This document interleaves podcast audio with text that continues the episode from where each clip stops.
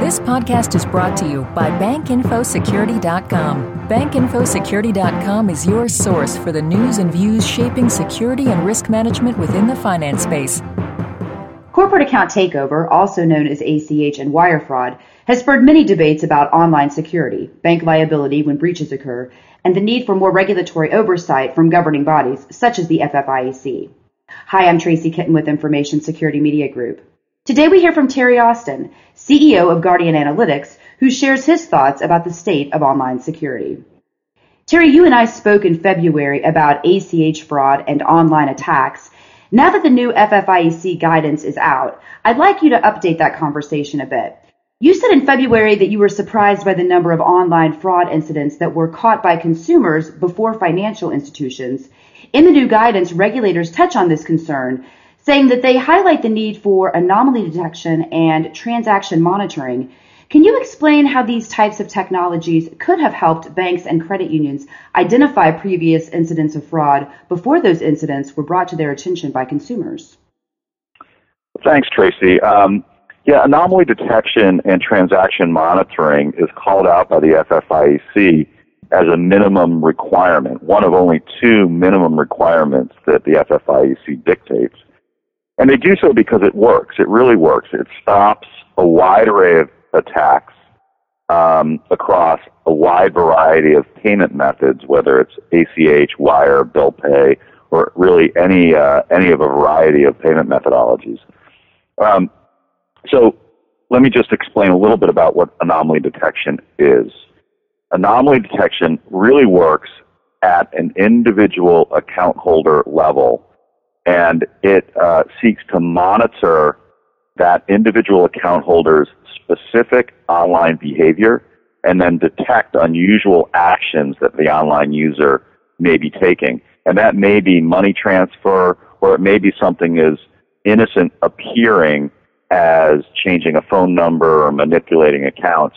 But in the context of that account holder's normal behavior, it looks unusual. And by really analyzing and zeroing in on that anomalous behavior, it's been proven over and over again that these kinds of frauds and, and cybercrime attacks can be stopped. It can spot account reconnaissance where a criminal is actually looking at the account before attempting to make a transaction, and it can obviously spot fraudulent transactions proactively and allow the financial institution to respond before the money leaves the bank.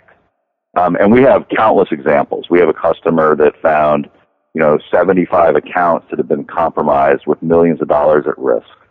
Um, we've detected dual controls being exploited um, across all sorts of payment frauds. Uh, in fact, recently we stopped a, a, a nearly $2 million wire fraud attempt where money was being uh, wired out to China. Um, and, and just a, a multitude of ACH payments in the hundreds of thousands of dollars uh, involving large networks of money mules where money was being transferred using the ACH system. So anomaly detection, it's not malware specific, it's not threat specific, so it's very resilient um, as the threat profiles change.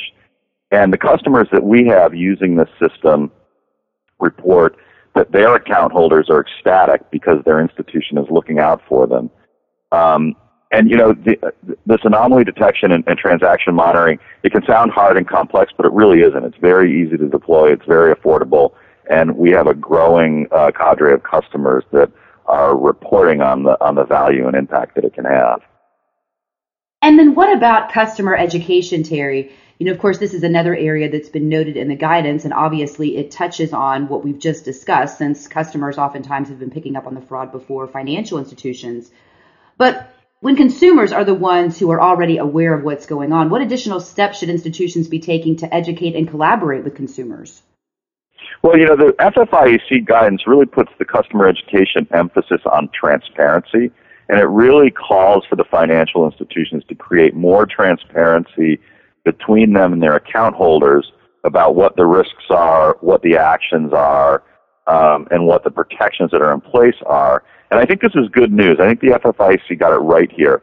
I think this is good news for both banks and account holders because it, it, it will lead to hopefully opening up the discussion and the dialogue so account holders can make smarter decisions about how um, how they bank and whom they bank with, and it, it will should should give them better awareness of their rights, their protections, their liabilities, and I think ultimately it will drive account holders to look for banks with the best security solutions in place. Um, consumer education about threats and about best practices and about doing safe, you know, uh, safe internet usage. That's all good stuff.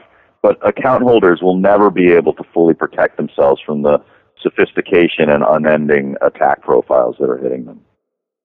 And let's talk a little bit about some of those attack profiles. I wanted to ask you about malware. The new guidance does know that there's increased sophistication of Trojans like Zeus, but are financial institutions really doing much to address those threats? Well, I think the best step that the institutions can make is to assume that the endpoint device, the, the consumer's computer or mobile device, is compromised and plan their security strategies accordingly. You know, malware is constantly evolving and it's getting more complex. It's hiding itself from endpoint security solutions even more effectively. And now the malware is even targeting specific malware detection software in order to defeat it. So, um, you know, I think this is why the minimum requirements that the FFIEC pointed out focus on anomaly detection and transaction monitoring and putting better controls in around um, banking administration functions because you just can't guarantee security at the endpoint. And the FFIEC put malware detection solutions in as a layer, but not a core minimum expectation because of that fact. Now, the guidance also touches on the need for banks and credit unions to invest more heavily in device identification as well as log analysis. These are technologies and solutions that work in tandem to match login credentials with devices.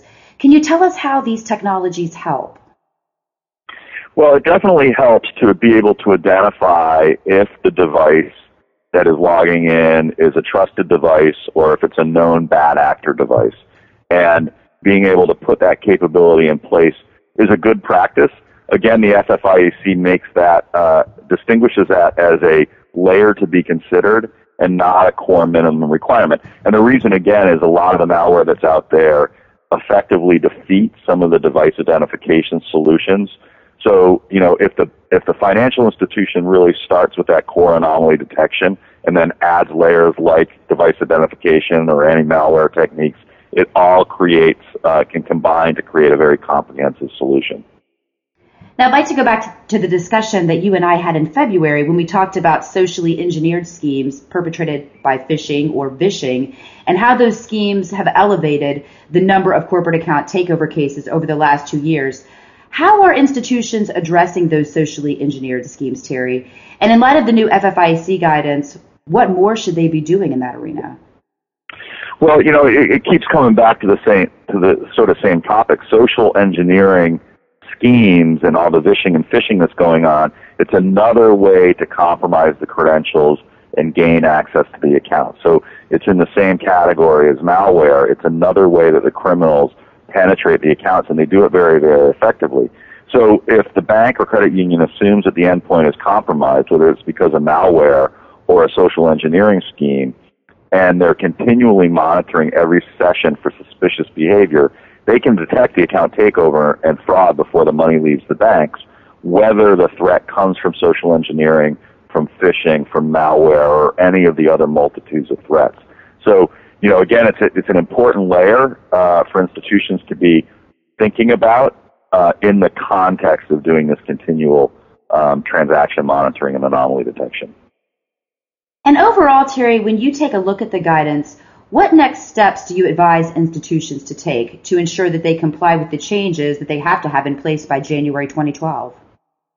Well, it, it begins with risk assessments, and we, we recommend that, in, in, uh, that institutions really educate themselves on the complete set of threats and risks for the products they're offering today and for the new financial products and or expedited service levels that they're considering in the future and that they should be sure to understand the entire scope of threats facing both their retail and commercial online banking customers.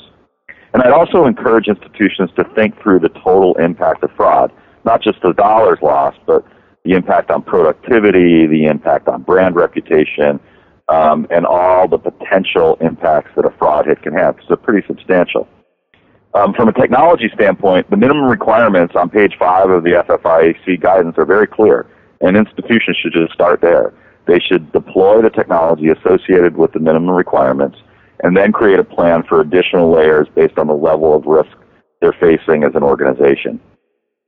Um, so, you know, we recommend that they move quickly to address the minimum requirements. The technology is available, it's straightforward, it's easy to deploy, and institutions can very quickly check off these minimum requirements without spending a lot of time or money or resources. Um, and they, you know, they have so many other issues on their plates to deal with, with uh, Durbin and Dodd Frank and all, all these other things that are being thrown at them. They can address these FFIEC core minimum requirements very quickly and very easily with existing technology that's in the market today. And in closing, Terry, and you've kind of done this, so this could just be a bit of a recap. But if you had to offer three priorities for banks and credit unions when it comes to compliance, what would those priorities be? Well, yeah, I, I think I have said it. It's meet the minimum requirements for anomaly detection, transaction monitoring, and administrative controls. Have a plan and a process for risk assessments, and rethink the customer communication strategy to increase the transparency um, you know, between them and their customers. And I think, you know, if they do that, they're, they're really meeting the FFIEC guidance and they're doing a much better job of really protecting themselves and their customers. And I think it'll pay huge dividends. Terry, I want to thank you again for your time today. Thank you, Tracy. Again, we've just heard from Terry Austin of Guardian Analytics. For Information Security Media Group, I'm Tracy Kitten. This podcast has been brought to you by BankInfoSecurity.com. For more interviews, breaking news, research, and educational webinars, please visit www.bankinfosecurity.com.